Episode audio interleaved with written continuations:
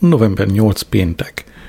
Győzelem Mr. Blairnek, miután hosszú heteken keresztül próbálta meggyőzni a külföldi hatalmakat, hogy Saddam Hussein tömegpusztító fegyverei fenyegetést jelentenek a világra nézve, a határozatot 1441 szavazattal egyhangúan elfogadták, míg Szíria is a 14 másik országgal együtt szavazott. Anyám ezzel a hírrel próbálta kizökkenteni apámat kora reggeli szúnyókálásából. 1441 nem így hívták azt a parfümöt, amit anyám használt? Anyám nagyot sóhajtott, és szomorúan nézett apura. Nem, George. Az 47-11 volt. Amikor apa kiment a konyhába, anyu azt mondta, bár csak olyas valakihez mentem volna, mint Roy Hattersley, akit érdekel a politika. Rágyújtotta aznapi első cigarettájára, és megnéztük a híreket a konyhai tévén. Mr. Blair nagyon meggyőző volt, határozottan a kamerában nézett, és azt üzente Saddam Husseinnek, leszerelés vagy erőszak. A hangja remegett az indulattól. Úgy néz ki, mint aki mindjárt elsírja magát, mondta anya, és a képernyőre kiáltott. Légy férfi, Tony! Délután négy óra. Ma reggel Merigold bejött a boltba. Nem maradhatott soká, mert a Karma Egészségcentrumba sietett fejmasszázsra. Egész életében migrén kínozza. Megütközve hallottam, hogy fél óra fejdörzsölgetés 24 fontjába fog kerülni. Javasoltam, hogy vegyen inkább egy doboz Nurofen extrát. Nekem mindig beválik. A migrén az egyetlen közös bennünk. Megkérdezte, szeretnék-e elmenni vele a Madrigál Társaság koncertjére a Leszteri katedrálisba. Azt mondta, az apja szólót fog énekelni. Kontratenor. Délután 5.30. Mr. Carton, Carton Hayes hazament. Itt ülök és várom Merigoldot. Nem tudom, hová vezet ez a kapcsolat. Elképzelni sem tudok rosszabb időtöltést péntek estére, mint hogy egy hűvös katedrálisban hallgassam, amint Michael Flowers női hangon énekel. Női? Vagy rosszul tudom, hogy mi az a kontratenor? Éjfél. Kéz a kézben sétáltunk Merigoldal a katedrálishoz. Vörös, vörös svájci csapkát, sap, svájci sapkát és keki nadrág kosztümet viselt. Nem szóltam egy szót se, de úgy nézett ki, mint egy eltávozáson járó ejtőernyős. Lehet, hogy tudat alatt már a háborúra készül. Az ember azt várta volna, hogy Michael Flowers átöltözik erre az alkalomra, de szó sincs róla. Amennyire tudom, már 20 napja ugyanazt a 20 napja hordja ugyanazt a mintás kardigánt. Mikor rámutattam erre Merigold előtt, azt felelte, hogy a tisztítószerek nagymértékben hozzájárulnak a folyók és csatornák szennyezettségéhez. Michael Flowers kijelentette, hogy bevezetésként röviden ismerteti a madrigál történetét. 25 percig beszélt. Nyilván fogalma sem volt róla, mennyire untatja a hallgatóságot. Aztán végre kezdetét vette a borzalmas vernyákolás. Netta Flowers a többi kórostak fölé tornyosult. Hangerőben is ő dominált. Mély, kontraalt hangjától berezonált a pad, amin Merigolddal ültünk. Később a gyülekezeti teremben a konvenciók nyomására kénytelen voltam gratulálni Mr. és Mrs. Flowersnek az előadásukhoz – ti gyerekek később elmentek még valami rock and roll klubba? kérdezte Mr. Flowers. Kis hián az arcába nevettem. Izzadsággal átitatott gyapjú szaga volt. Később Wongéknál megkérdeztem Merigoldot, gondolt-e valaha arra, hogy elköltözik otthonról. Néhány bab, babrügyet tologatott a tányérjában a pálcikájával, mire bevallotta, azt hitte, hogy ilyen idős korára már rég férnél lesz. November 9. szombat. Merigold kora reggel felhívott, mert a szülei azt mondták neki, hogy nagyszerű fiatal ember vagyok, nagyon boldognak tűnt a hangja.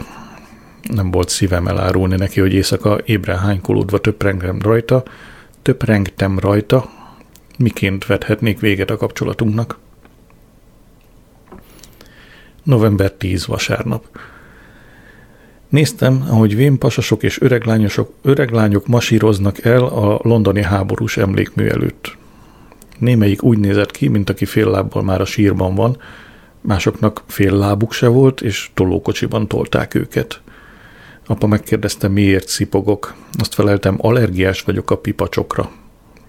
Nagyapád, Artur, harcolt a második világháborúban, mondta. Megkérdeztem, hol. Sosem beszélt a háborúról, de ha a tévében látta vagy meghallotta a Lily Marlint, úgy sírt, mint egy gyerek. Molnanyanyát kiküldte a hátsó udvarba egy tiszta zsebkendővel, amíg össze nem szedte magát. Anyám a számítógéppel új címkártyákat csinált. Az új címük ez lesz, Lester, Mengolparva, alsó dűlő, alsó rét, disznóhizlaldák. Nem iszol előre a medvebőrére? kérdeztem. Nem, felelte. Tegnap megvettük a disznóolat egy árverésen. Én tudok meg mindent utolsónak ebben a házban. Örülök, hogy megszabadulok tőle. Felhívtam Nigelt a szüleinél. A nagyanyjának épített mellékszárnyban lakik, mióta eladta a londoni lakását. Időközben még tovább romlott a látása. Megkérdeztem, van-e kedve eljönni velem a gyűrűk urára. Nem. Középföldén játszódik félhomályban. Különben is. Az elfek és a gnómok csupa hülyeség. Gnómok? Nincsenek is benne gnómok. Gnóm. Megkérdeztem Nigelt, javult-e a hallás, amióta megvakult? Hát persze, mondta. Hallom, ahogy lapozzák a könyvet mucsaröcsögén. Marhára irigyelsz, mi? November 11 hétfő utolsó holdnegyed. Úgy tűnik, Mr. Carton Hayes és én voltunk az egyetlenek a High Street-en, akik megtartották az egyperces néma csendet, leszámítva néhány nyugdíjast és egy néger buszsofőrt, aki kiszállt a járgányából és lehajtott fejjel állt. Mert hogy a pipacsos ünnep a, a első világháború befeje, első világháború befejezésének a ünnepe, amit a mai napig egy perces néma csenddel ünnepel az ország. Felhívtam Barwell-t. Angela azt mondta, alá lehet írni a papírokat. A beszélgetés kedvéért megkérdeztem tőle, mivel borítják be legközelebb Mr. Barwell padlóját. Azt felelte, Barwell délután négykor konzultál az allergia tanácsadójával. Megkértem Mr. megkérdeztem Mr. Carton Hayes-t, kiugorhatok-e egy órára. Azt felelte, annyi időre ugrok ki, amennyire jól esik. Boldog pillanatnak kellett volna lennie, miközben aláírtam a papírokat, amik havi 723 font 48 penny fontla. Nehéz ezt így, mert az van ideírva, hogy 723 vesző 48 font, de hát azt meg nem így mondja az ember, hanem úgy, hogy nagyjából úgy, hogy 723 font 48 penny. És akkor utána még van az a font, ami a gyakorlatlan olvasót megzavarja. Boldog pillanatnak kellett volna lennie, miközben aláírtam a papírokat, amik havi 723 font 48 penny megfizetésére köteleztek, eszembe jutott Parvez Intelme, munkaügyi központ, adósságkezelés, csődeljárás, hajléktalanná válás és nyomor. Barvel végig zihált és köhécselt a formaságok elintézése alatt. Megjegyeztem, hogy nagyon állott a levegő az irodájában, és ki kéne egy kicsit nyitni az ablakot. Az ablak nem nyitható, közölte sípoló tüdővel. Nem engedhetem be a polleneket. Rámutattam, hogy az ablaka ultraibolya polivinil kloridból készült, és javasoltam cseréltesse hagyományos fakeretre. Elmeséltem neki, miket hallottam a rádió, rádió, rádió szól a négyen, az egészségtelen épület szindrómáról. Eleinte figyelt, de aztán lankadt az érdeklődése, és folyton az óráját nézte. Pént- pénteken vehetem át a patkányrakpat kulcsait. November 12. kedd. Tegnap este a Leicestershire és Rutland kreatív írócsoport találkozóján Ben Ken Blunt megkérdezte, találtam-e már díszvendéget a december 23-ai karácsonyi vacsoránkra. Megmondtam, hogy sem Mrs. Blair, sem Ruth Randall nem válaszolt még. Gary Milksop azt mondta, pályázott az Életfogytig Oktatóközpontba kreatív írásoktatónak, hátrányos helyzetű felnőttek mellé. De Gary, neked nincs meg a végzettséget, hogy kreatív írást oktass? Vetettem ellen. Azt felelte, hogy van tanári diplomája, és már majdnem befejezte a regényét. Még hozzátette, hogy részmunkaidős állás, és évi tízezer fontért megér egy próbát. Megmutatta a hirdetést, az utolsó sorban ezállt, előnyt élveznek már publikált írók. Amilyen kedvesen csak tudtam, rámutattam Mörkszab előtt, hogy eleddig egyetlen pennit sem keresett a műveivel, és emlékeztettem, hogy a kémény párkányát a kiadók visszautasításaival tapétázta ki. Gladys felolvasta legújabb macskás versét. Szegény Kormi mennybe ment, elvesztette életét. Az úr szólt hozzám, vár rád Kent, ez legyen az úti cél. Vár már rád ott a sok cica, le, picény lelkük ott kísért, Gyömbér, Mirci, Lukrécia, egyikük sem él. Mint mondta, Kormit elcsapta a teherautó múlt csütörtökön. Ken Blunt közölte, hogy Gladys verse gyenge, mert nem fedi az igazságot. Nyilvánvalóan csak azért válaszolt, választott Kentet, mert, mert rímel a ment szóra, és az ötlet, hogy a döglött macskák Kentben kísértenek, több mint abszurd. Ez a versem hazugság, ez a versem abszurd. Azért írtam, hogy kijöjjön a rímerre, hogy Douglas Heard.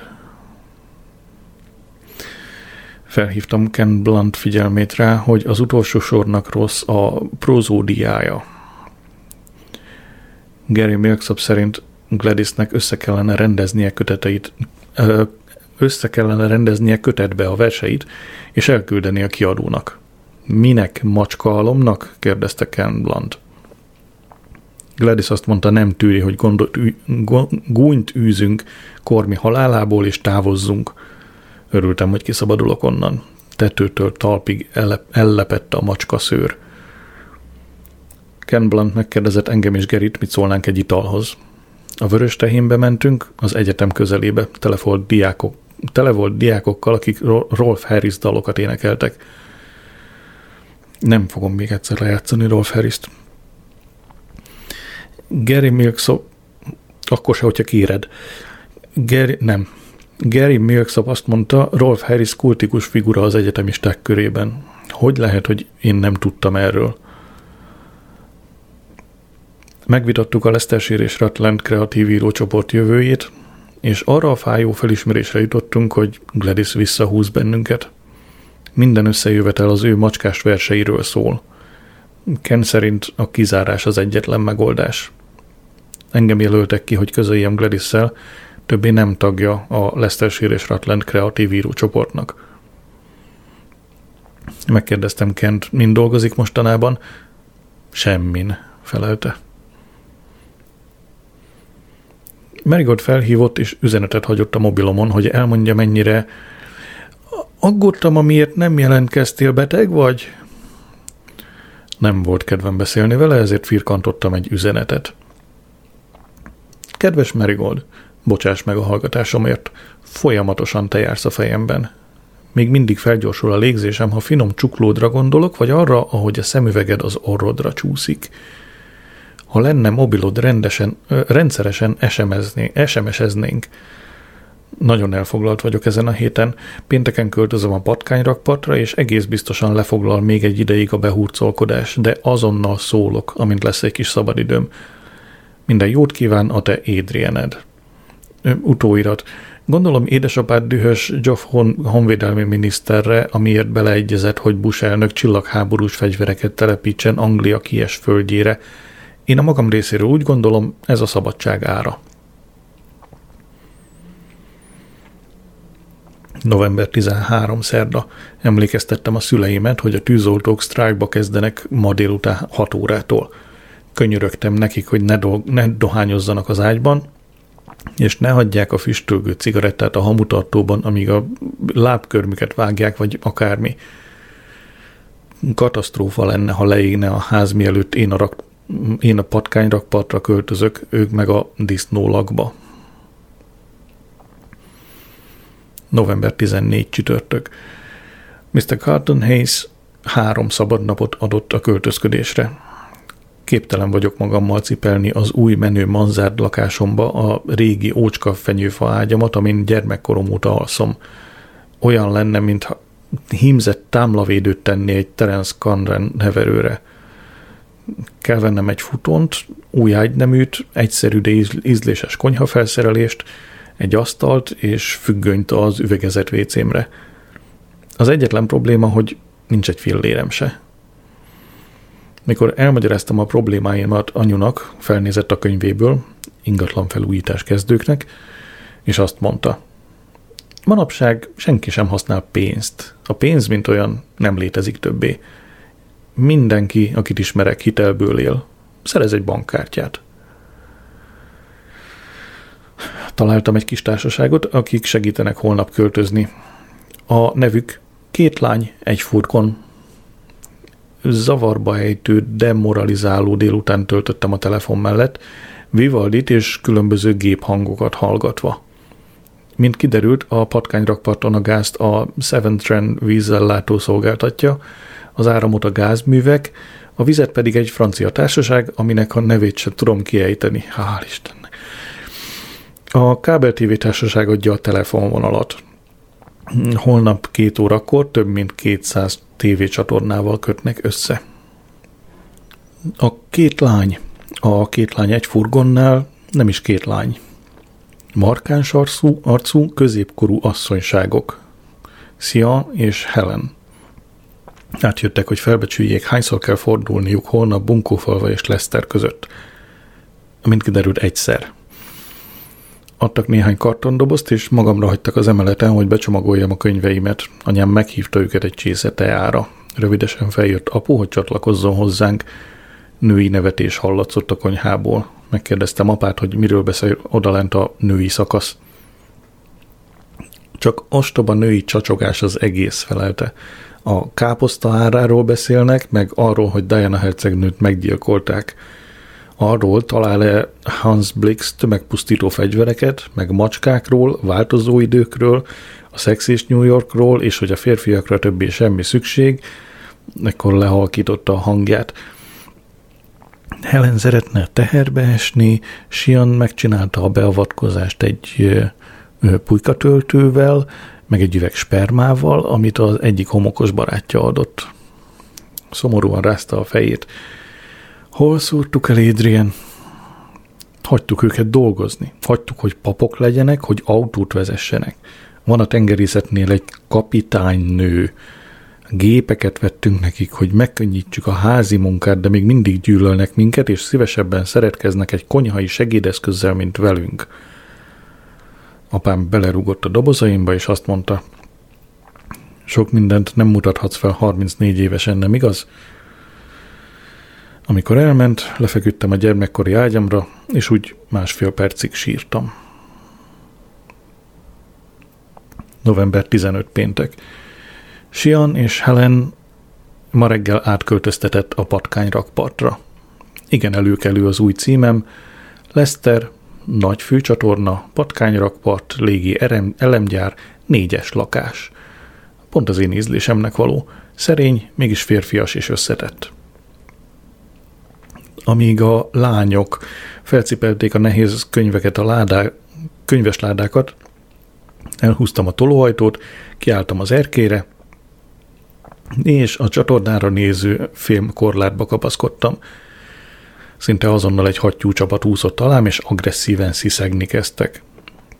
A legnagyobb, amelyik valami különleges okból kifolyólag Sir John Gilgoodra, a nagy színészre emlékeztetett, a többinél is mérgesebbnek tűnt régi módi csavargó haladt el a túlparton a kelmefestő üzem előtt.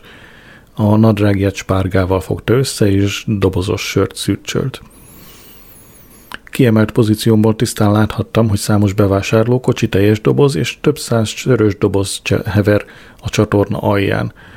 A víznek különös foszforeszkáló színe volt és bántó szaga, amit egész biztos, hogy nem éreztem, amikor októberben megtekintettem a lakást. Szívesen időztem volna tovább az erkélyen, de Gilgood a legnagyobb hattyú ellenséges tekintete távozásra ösztönzött. Megkérdeztem Sian, mi a véleménye a manzárd lakásomról. Azt, azt felelte, szép lesz, ha kifesti a falakat és feldobja ezzel-azzal. Azt mondtam, nem törekszem lakályosságra, hanem nyugodt életre vágyom, olyasmire, mint Mahatma Gandhi. Helen a ruhás dobozomra mutatott. Akkor ebben mi van? Ágyékkötő? Rámutattam, hogy Tarzan hordott ágyékkötőt, Gandhi ágyék kendőt viselt, ami azért nem ugyanaz. Mielőtt elmentek, Helen azt mondta, hogy miközben kipakoltak a furgomból, látott egy csapat hattyút, és óvatosságra intett. Tudja, egy hattyú képes eltörni az ember karját, tette hozzá. Dejavűn van. Magyarázd el miért. Kifizettem nekik a 80 fontot, bár nagy érvágás volt. Örültem, hogy végre elmennek. Körbe akartam sétálni csodálatos életteremben, és hallgatni, ahogy lépteim kopognak a valódi fapadlón. Kipakoltam a könyveimet, és ABC sorrendbe raktam a földre, amíg vártam a kábeltévések jelentkezését. A hattyúk tovább ricsajoztak odakint. Időnként Gilgood elrepült az erkélyem előtt. Megfeledkeztem róla, hogy a hattyúk repülni is tudnak. Az a különös érzésem támad, hogy kémkedik utánam, és kinevet, amiért olyan kevés tulajdonom van. Valami leesett. Megnéztem, mert hogy itt szünetet tartottam a felolvasásban. Így jár az, aki a reggel is műzdistálat nem viszik ki a konyhába, és a íróasztalán tartja, miközben próbál úgy fészkelődni, hogy a szék ne zörögjön. Nos. Az a különös érzésem támad, hogy kémkedik utánam, és kinevet, amiért olyan kevés tulajdonom van.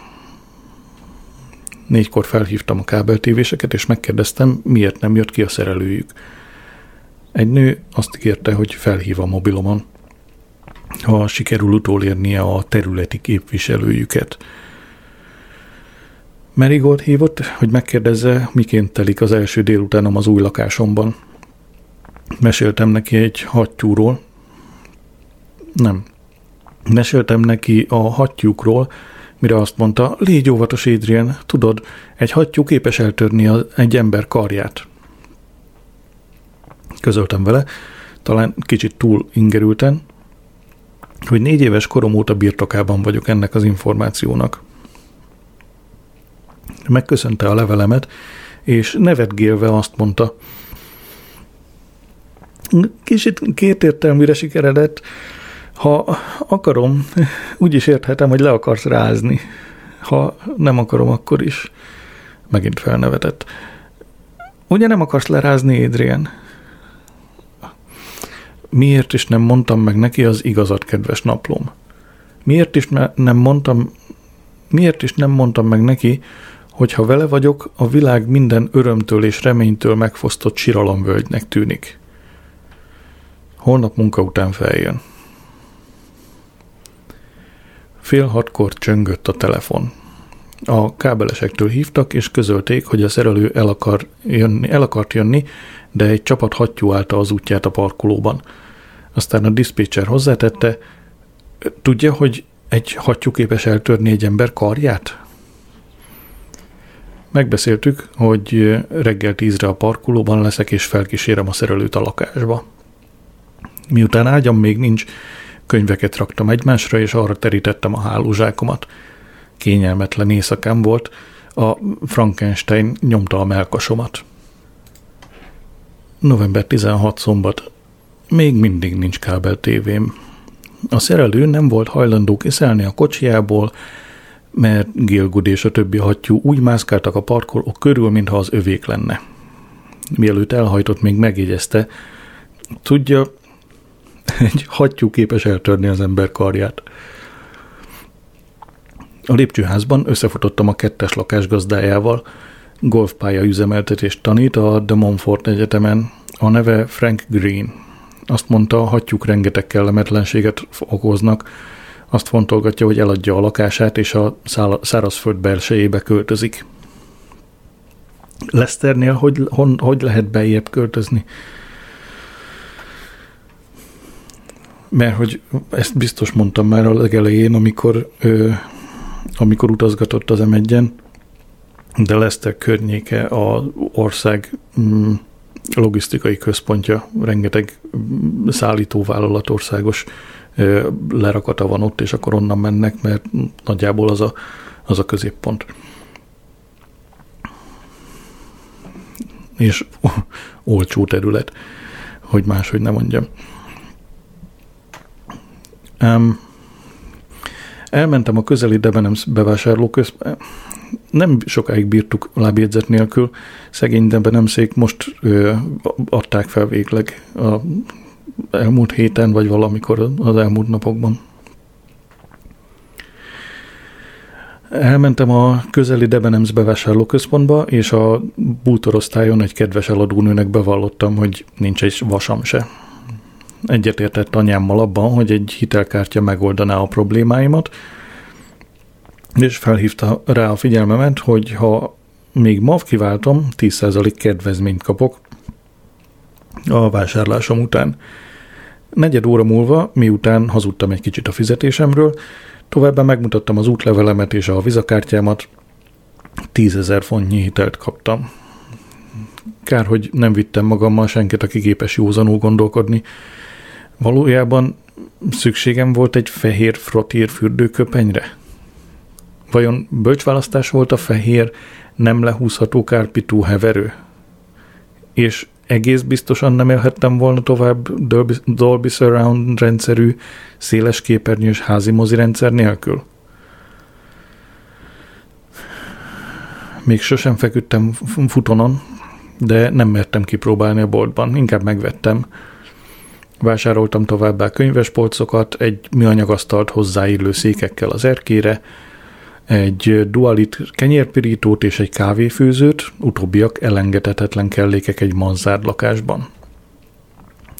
Felhívtam Siant és Helent, megkérdeztem, el tudnák-e vinni mindezt a lakásomra. Négyre beszéltünk meg találkozót. Amíg vártam, vettem még egy hatszögletű fekete vacsorázótálcát, egy bortartót és egy üveg extra szűz olívaolajat, melyet Gorvidal közeli barátjának olajbogyó ültetvényéről importál a Debenhams üzletlánc. Amikor Sian és Helen megjött végre, úgy véltem, nem úgy ültem legújabb szerzeményeim között, mint valami mai Howard Hughes, az a fogyasztói társadalom áldozata. Hogy is, hogy ki az a Howard Hughes, amerikai milliómos a 20. század elejéről, mármint hogy 905-től 976-ig, aki híres volt vásárlási szenvedélyéről, az ő életének egy szakaszát dolgozza fel az Aviator című film. Nos, mondja persze a lábjegyzet. Mármint az eredeti. Mm. És arra jó a lábjegyzet, hogy miközben kattingatok rá, elveszítem, hogy hol tartok. Hmm, igen. Úgy tudtam, le vagy égve, jegyezte meg Sa. Sia. E, ezzel mindig bajba vagyok, pedig meghallgattam, hogy hogy kellene mondani. Hall, találtam vagy háromféle változatot csak a országból, és akkor még két-három pluszt nagyon nyugatról vagy nagyon keletről ez az Egyesült Államok és Új-Zéland volt. Elmagyaráztam nekik a vásárlói kártyát. Helen megkérdezte, mennyi kamatot fizetek majd. Amikor meghallotta, hogy 29%-ot, azt mondta, hagyd itt a cuccot, mondd le a kártyát, szállj be, és már itt se vagyunk. De képtelen voltam rá, kedves naplom. Mi értelme manzárd lakásban lakni, ha nem mászkálhatsz a fapadlódon egy fehér frotír fürdőköpenyben, nem ülhetsz a fehér heverődre, miközben várod, hogy kifőjön a kávé a főzőből, és nem viheted aztán a csészét magaddal az erkére a galvanizált asztalodra, és nem ehetsz croissant a hatszögletű tálcádról. Marigold Hattyúszaros lábbal összemászkálta a lakást. Amikor a vödröt és a parfist kérte, hogy feltörölhesse, ingerülten közöltem, hogy még nem szereztem be ezeket az eszközöket. Az élet nem csak fehér heverőből és extra-extra szűz olívaolajból áll, Adrian, mondta. Házavatú ajándékot is hozott, összefűzött tollakat, amit álomfogónak hív. Mint kiderült, az a cél, hogy felfogja az álmainkat és valóra váltsa azokat. Nem, állul, nem árultam el Marigoldnak azt a visszatérő álmomat, amelyben, amelyben Pandora Braithwaite térden állva könyörög, hogy szeretkezzek vele. Kávét szürcsölve álltunk egy darabig az erkélyen. Marigold annak a kardigánnak a szivárvány mintás hasonmását viselte, amit az apja hordott az elmúlt hónapban. Egy idő után azonban fázni kezdett, és azt mondta, könnyen megfázom, most már szeretnék bemenni. De amikor megkérdezte, hogy használhatja a WC-met, becsületbeli kötelességemnek éreztem figyelmeztetni, hogy át fog sejleni a körvonala az üvegfalon keresztül. Azt mondta, hogy inkább megvárja, míg hazaér. Remélem, ez hamarosan bekövetkezik. Figyelte, ahogy kipakolom a házi mozirendszert, és elszörnyelkedve nézte a dobozokból előkerülő rengeteg csomagoló anyagot. Amikor a polisztirol ármait kezdte elcsetelni, azon kaptam magam, hogy a védelmembe veszem. Azt mondtam, hogy szép, praktikus és könnyű anyag. Hamarosan parázs vita alakult ki köztünk a föld nyersanyag tartalékairól. Ebből valahogy visszakanyarodtunk a november 12-i levelemhez, amit szóról szóra felidézett. Előbb-utóbb minden fiúm küld egy ilyen levelet, mondta. Felvett egy por- polisztirol darabkát, arról beszélnek, amit normális ember hungarocelnek hív, és az ujjai között morzsolgatta. Ahogy azt nyilván tudtad. Bosszantó módon a húzat kifújta a kezéből, és végig sorolta a padlón. Ott akkor meg kellett volna mondanom neki, hogy már nem akarok járni vele. Végtére is ez volt az végtére is az volt új életem első napja. De valahogy elhagyott a bátorságom, és hallottam magam, amint elfogadok egy meghívást vasárnapi teára a szüleivel a házukba, Baby on the World-ba. Felhívott Rózi, és könyörgött, hogy küldjek legalább 200 fontot, mert Simon azzal fenyegeti a dílere, hogy eltöri a lábát. Megmondtam neki az igazat, hogy több ezer dollárnyi adósságom van. Megkérdeztem, elkezdte el már a disszertációját. Pukkadj meg, mondta. Ezt nemnek vettem. Javasoltam, hogy felejtse el Simont. Nem lehet, válaszolta. Szüksége van rám. Egyik barátunk, egy barátunk sem áll már szóba vele. A múlt éjszakát egy rendőrségi cellában töltötte, mert ellopta a Nemzeti Gyermekbántalmazás elleni szövetség persejét a szövetség büféjéből. November 17 vasárnap. Kényelmetlenül aludtam az új futonomon. Nem szoktam hozzá, hogy ilyen közel aludjak a padlóhoz. Hajnali ötkor ébredtem, és egy órán keresztül azon idegeskedtem, milyen lesz a Flowers lakással, nem lakással, Flowers családdal teázni. Ezután elolvastam fél fejezetet John Mayer, John Major, Mayer? John Major önéletrajzából, míg sosem hagyott cserben, ha el akartam aludni. Apám hangjára ébredtem, amint ordibál. Vissza, szörnyetegek, vissza! Anyám pedig sikoltozik. George, George, ne szállj velük szembe. Tudod, hogy képesek eltörni egy ember karját? Felvettem a fehér köpenyemet, kimentem az erkére, és lenéztem. A hattyúk körbezárták őket a csatorna partján.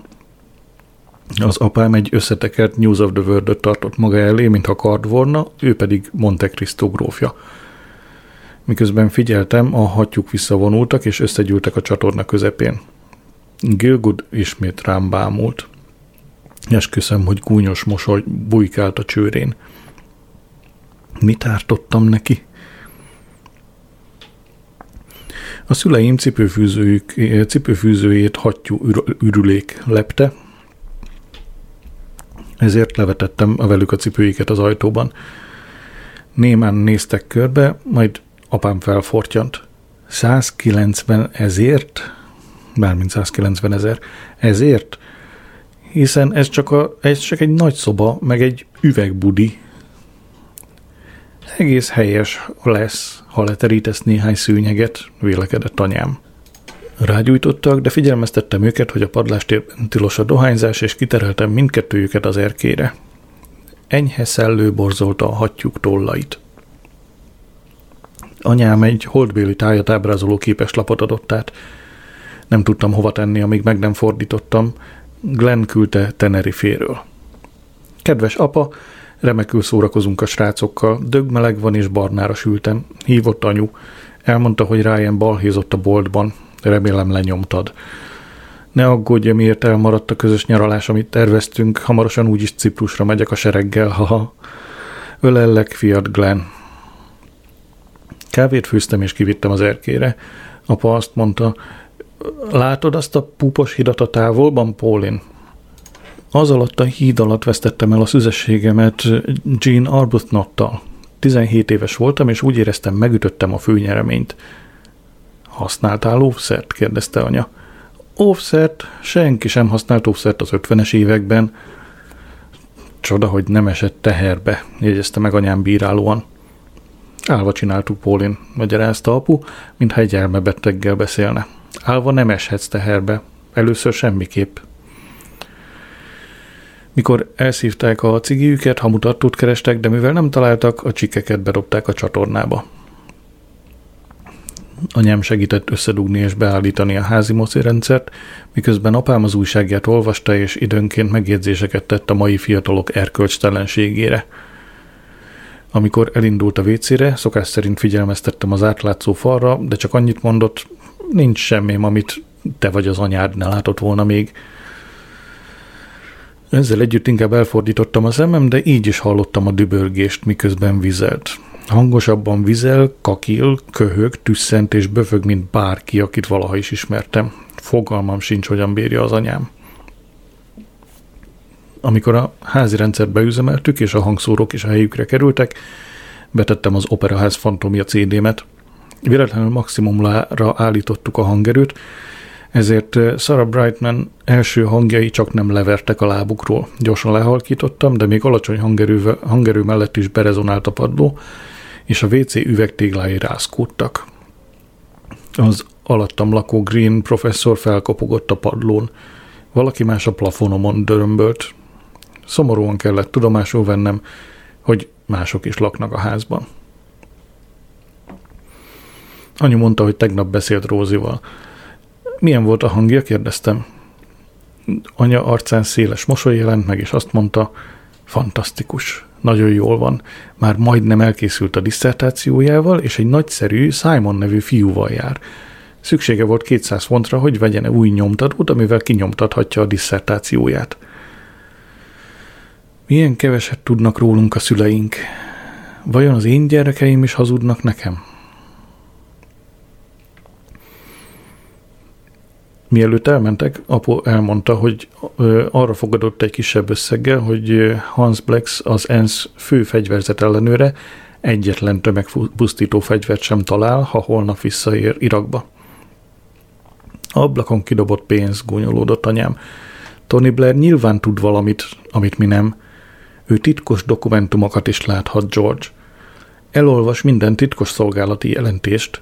Kapcsolatban áll az angol titkos szolgálatokkal, a CIA-val, az FBI-jal, a Mossaddal és Rupert Murdoch-kal.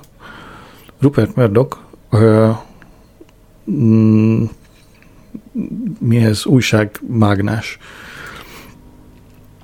mondja a lábjegyzet, nem magamtól vagyok ilyen tájékozott illetve nem én vagyok ilyen tájékozott. Hazudtunk Adriennek a fogtündérről, Paulin. 11 éves korában jött csak rá, hogy én dugdosok mindig egy fontot a párnája alá, nem pedig az a rohadt gilingalang. Mit akarsz ezzel mondani? kérdezte anyám. Azt akarom mondani, kiabált apa, hogy azok az emberek, akikben megbízunk, hazudnak nekünk. Gondolj csak Jeffrey Archerre, aki ö, angol politikus és író, 1987-ben beperelte a Daily Star újságot rágalmazásért, amiért azt állították, hogy lefekült egy prostituáltal. Archer, meg, Archer megnyerte a pert, de néhány évvel később kiderült, hogy hazudott. Hamis, hamis tanúzásért négy év börtönre ítélték. Apám nagy Archer rajongó volt, és egy világ omlott össze benne, amikor kiderült, hogy hazudott az első tárgyalásán. Amikor megérkeztem Flowerszék háza elé, Be Beyond the Vaultban, Marigold elém szaladt. Csak néhány dolog, mondta. Ne említsd, hogy manzárt lakásban laksz, vagy hogy az apád régen elektromos hőtárolókat árult, azt sem, hogy a szüleid dohányoznak, hogy van egy fiad a seregben, és hogy valaha szakács voltál a szóhóban, és könyörgöm, könyörgöm, ne említsd Mexikót. Azt feleltem, hogy sosem, soha, sohasem jártam Mexikóban, nem ismerek egy mexikóit sem, nem beszélek mexikóiul, úgyhogy kicsi az esélye, hogy felem, felemlegetném Mexikót. Felvetettem, hogy ennyi megszorítással némán ülhetek egész este. Beszélj a könyvekről, és arról, hogy milyen csodálatos vagyok. Nehéz szívvel léptem át a küszöböt a belém karoló Merigold oldalán. Hoztam Nettának egy csokrot a BP benzinkútról. Amikor átnyújtottam, azt mondta, milyen csodálatos előkerti csokor, biztos életre kelnek, ha rögtön vízbe teszem őket, bocsásson meg elrohant, mintha sürgősségi osztályra vinni a csokrot, hogy lélegeztetőgépre köthessék. Michael Flowers a dolgozó szobájában volt. Úgy tűnt, mintha túlságosan elmerülne egy nagy bőrkötésű könyvben, sem hogy észrevegye, hogy Marigold kapogott a félig nyitott ajtón, és bement, maga után vonszolva engem. A mintás kardigán rondrább volt, mint valaha. Flowers a feje tetejére tolt a szemüvegét, és felállt. Üdvözlöm a barlangomban, fiatalember, mondta. Épp utána néztem a MOL szó jelentésének. A neve MOL lehet föld alatt élő szőrös, ö, ö, nem, föld alatt élő állat szőrös ásókarokkal, szemölcs vagy anyajegy, üszög a méhben, fizikai mértékegység, móló, vagy pedig olyan kém, aki beszivárgott egy szervezetbe, melynek idővel megbecsült tagjává vált. Ön melyik ezek közül? A dolgozószoba ablakán keresztül láttam, ahogy Netta a virágcsokrom felét egy komposztdom tetejére szórja a kert végében. Merigold kisegített. Szerintem Adrienre leginkább a kém illik. Mindig olyan titokzatoskodó, Épp ellenkezőleg Merigold, az életem egy nyitott könyv ellenkeztem. Á, igen, könyvek, kapott a szón Michael Flowers. Merigold mesélte, hogy annak a borzalmas, szabadelvű Hugh, Cart- Hugh Carton Hayesnek dolgozik. Eszembe jutott Mr. Carton Hayes kedves arca, kardigánja és finom őszhaja, és úgy éreztem kötelességem megvédenem őt. Mr. Carton Hayes a legkiválóbb ember, akit ismerek. Egyelőre nem rombolom le ezt a tévhitét, Adrian. Rossz kedvű, természetesen hosszú, természetellenesen hosszú hajú, szajha feliratú pólót viselő lány rontott a szobába és odavakkantotta.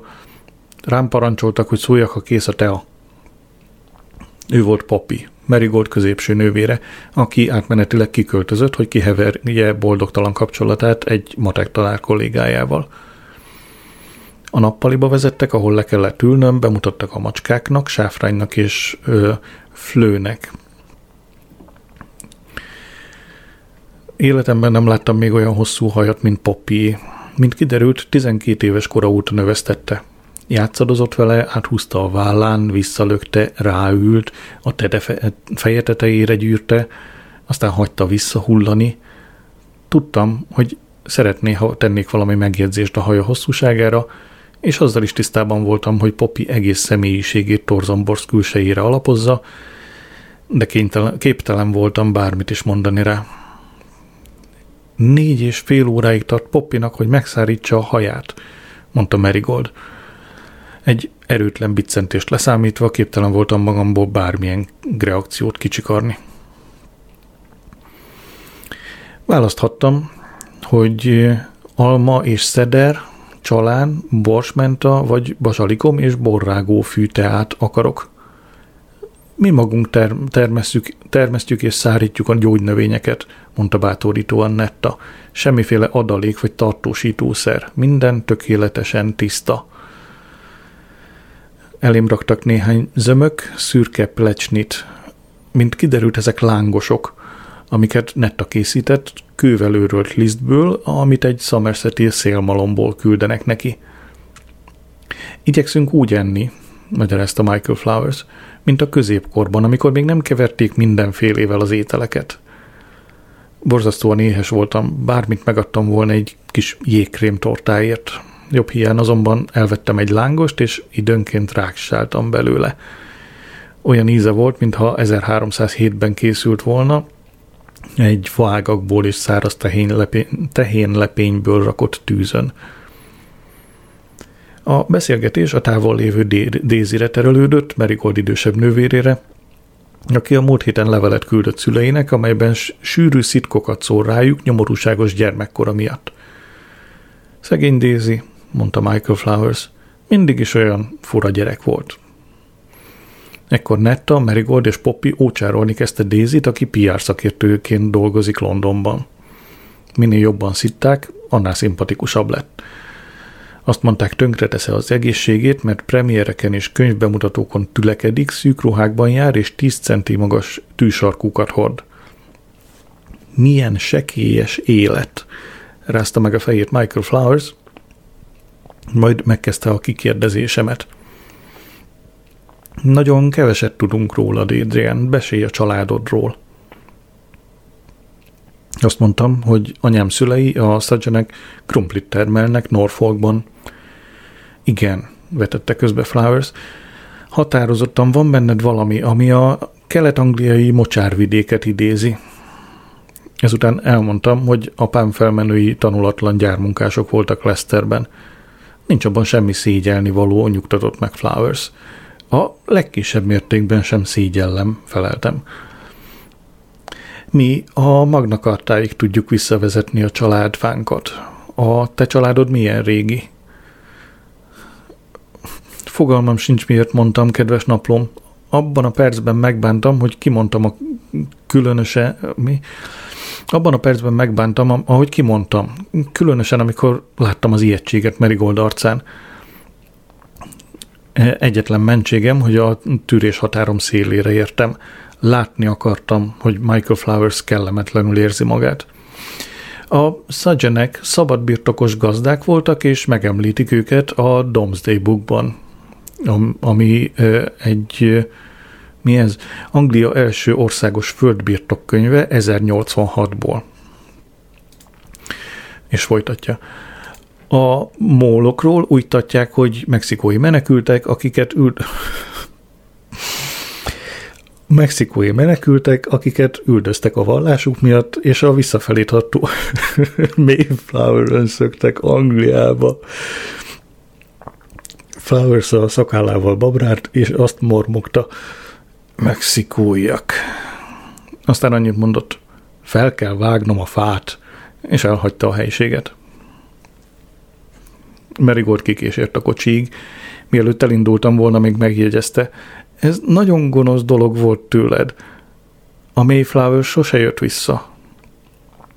Törékeny kezével megtörölte a szemét a szemüveg mögött.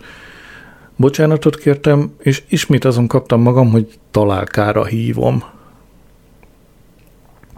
Miközben az enyhén hullámos Leicestershire vidéken autóztam, Mr. Carton Hayesre gondoltam – Semmit sem tudok a magánéletéről. Időnként megemlíti ugyan élettársát Leslie-t, de azt sem tudom, hogy Leslie férfi vagy nő. Sötét volt, mire a patkányrak park- parkolójába értem, de így is láttam a Gilgood fehér alakját, amint engem figyel egy nád sziget mögül, miközben kiszálltam a kocsiból, és bementem a régi elemgyár bejáratán. Úgy tűnik, természetellenes érdeklődést tanúsít a mozgásom iránt. November 18 hétfő. Végig sétáltam a csatornabarton munkába menet. Nyomát sem láttam a hattyúknak, viszont ijesztően sok patkánnyal találkoztam. Egy idő után elkezdtem magam úgy érezni, mint a Hamelini patkányfogó. November 19. kedd. Miközben az útikönyv részleget rendeztük át, megkérdeztem, megkérdeztem Mr. Carton Hayes-t, vannak egy gyermekei. Azt mondta, van egy fia, Marius, aki az átosztályon van, és egy lánya, Claudia, aki Etióba, Etiópiában ételt oszt az UNICEF megbízásából. Leslie és én rettenetesen büszkék vagyunk rájuk, mondta, majd halkan hozzátette mindkettőjükre. Még mindig nem tudom, hogy Leslie a gyermek anyja, vagy egy férfi lelkitárs. Este váratlanul meglátogatott Parvez. Amikor ajtót nyitottam, lihegett és ömlött róla a veríték. Valami rohadt nagy fehér izé végigkergette a parkolón. Megmondtam neki, hogy egész biztosan Gilgud volt a hattyú. T-E-H-K-E-E-E-K, mondta Parvez. Na most ehhez is tartozik egy mm, lábjegyzet. T-E-H-K-E-E-E-K. Tudod, egy hattyú képes eltörni egy ember kezét. Körbenézett a lakásomban, és nagyon tetszett neki az új bútorom, majd rémes, könyvelős kérdésekkel zaklatott. Végül megtörtem, és bevallottam a vásárlói kártyát.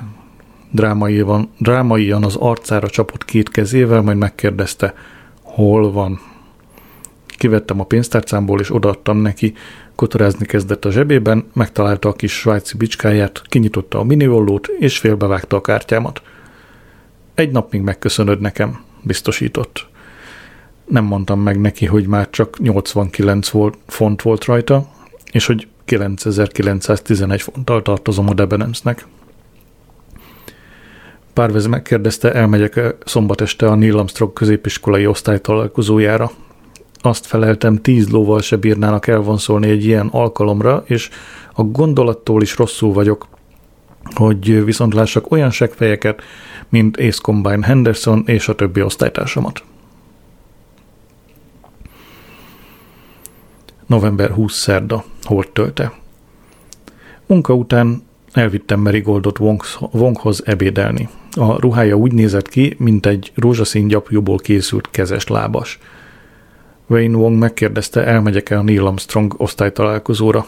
Azt feleltem, más terveim vannak, mire Merigold elmosolyodott, és megszorította a kezemet. Pandora is eljön Londonból, tette hozzá Wayne, életmű kitüntetést ad át Miss Fassington Gornak, aki a fél év végén nyugdíjba megy. Barry Kent is ott lesz, vásárolt egy minibuszt az iskolának. Csak nem az író, költő Barry Kent? kérdezte Marigold. Adrian Barry bandájában volt a suliban, felelte Wayne. Csak egy hétig mentegetőztem. Imádom a könyveit, lihegte Merigold. Kívülről tudom minden versét. Mit gondolsz, el tudod intézni, hogy dedikálja nekem egy kötete, kötetét? Mormogtam valamit, hogy majd, ha összefutunk... Miért nem megyünk el szombaton? kérdezte Merigold. Nem tetszett, hogy többes számot használ. Nem volt kedvem Merigolddal parádézni a barátaim, különösen Pandora előtt. Azt feleltem, hogy a híresség és elmebajon fogok dolgozni szombat este. Ha persze, hogy hazudtam. A világon semmi sem tarthat vissza, hogy, hogy találkozzak Pandorával, még ha a korosodó iskolatársaimmal is kell osztozkodnom rajta. Hazavittem Merigoldot. Egész úton elfordult és kibámult az ablakon, bár nem volt semmi látnivaló. Időnként szipogott kicsit és kifújta az orrát. Egyszer aztán megkérdeztem, hogy síre. Egy barátoddal se találkoztam, még szégyelsz előttük? kérdezte. De hiszen találkoztál Wei Wonggal. De csak azért, mert szereted a kínai kaját, és 10% engedményt ad. Na, és mikor mutatsz be a szüleidnek? Nem tenne jót neked, Merigold. Mindketten láncdohányosok. Szippanthatnék az én halálomból, mielőtt találkozunk. Ügyeltem rá, hogy ne beszéljek meg vele konkrét időpontot a következő találkozásunkra. November 21 csütörtök. Reggel arra ébredtem, hogy munkaállványokat pakolnak egy teherautóra. Hamarosan megnyílik a szomszédos épület. Amikor elsétáltam mellette munkába menet, épp egy nagy táblát emeltek a földszinti étterem kinézetű létesítmény a Casablanca homlokzatára. Megkérdeztem az egyik állványozó munkást, mikorra tűzték ki az átadást. Két hónappal ezelőttre, felelte. Szörnyen lehangolónak találtam az angol dolgozó ímértékű cinizmusát. November 22 péntek. Felhívtam Ace Combine Henderson-t, aki a Neil Armstrong osztálytalálkozót szervezi. Megmondtam neki, hogy ott leszek szombat este, és megerősítettem, hogy tudok 10 fontot fizetni a kajára és Miss Fassington Gore búcsú ajándékára. Felhívott Glenn, és szólt, hogy egy titkos helyre szállították őket, ahol megkezdődik a sivatagi kiképzésük. Amikor megkérdeztem, hogy még Angliában van-e, csak annyit felelt, igen, de többet nem mondhatok. Aztán tudatta velem, hogy Ryan még mindig laposra akar verni. Kedves, hogy szólsz, válaszoltam gunyorosan. Szívesen, mondta. Gondoltam, jó, ha tudod. Jó éjszakát, Isten áldjon. Köszönt, és letette. Kíváncsiságból beütöttem a 1471-et, hogy megtudjam az utó, utolsó hívás honnan jött. A gép megadott egy számot, és felhívtam. Néhány csöngés után azt mondta egy hang, eldősött laktanya, ennyit a biztonságról. Forgalmas napunk volt a boltban. Egyesek már elkezdték a karácsonyi vásárlásokat. Én már be is fejeztem, képzeld el, idén először be van fejezve a karácsonyi vásárlás. Eladtam egy példányt a karácsonyi énekből 25 fontért, Mr. Carton Hayes pedig 30 fontért megvette a Bombahír című regényt egy öregembertől, aki kénytelen eladni az Evelyn Waugh gyűjteményét, hogy kifizethesse a gázszámláját. Megkérdeztem Mr. Carton Hayes-től, mibe a Mr. Flowersnek Mexikóval. Kedvesen elnevette magát, és elmondta, hogy Flowers első felesége Conchita mexikói volt, de nem tudta megszokni Lesztert, és végül visszaszokott Mexikó szitőbe egy hentessel.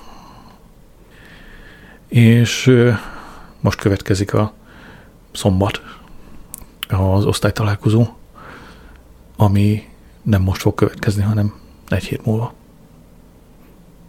Ja, és mielőtt elfelejtem,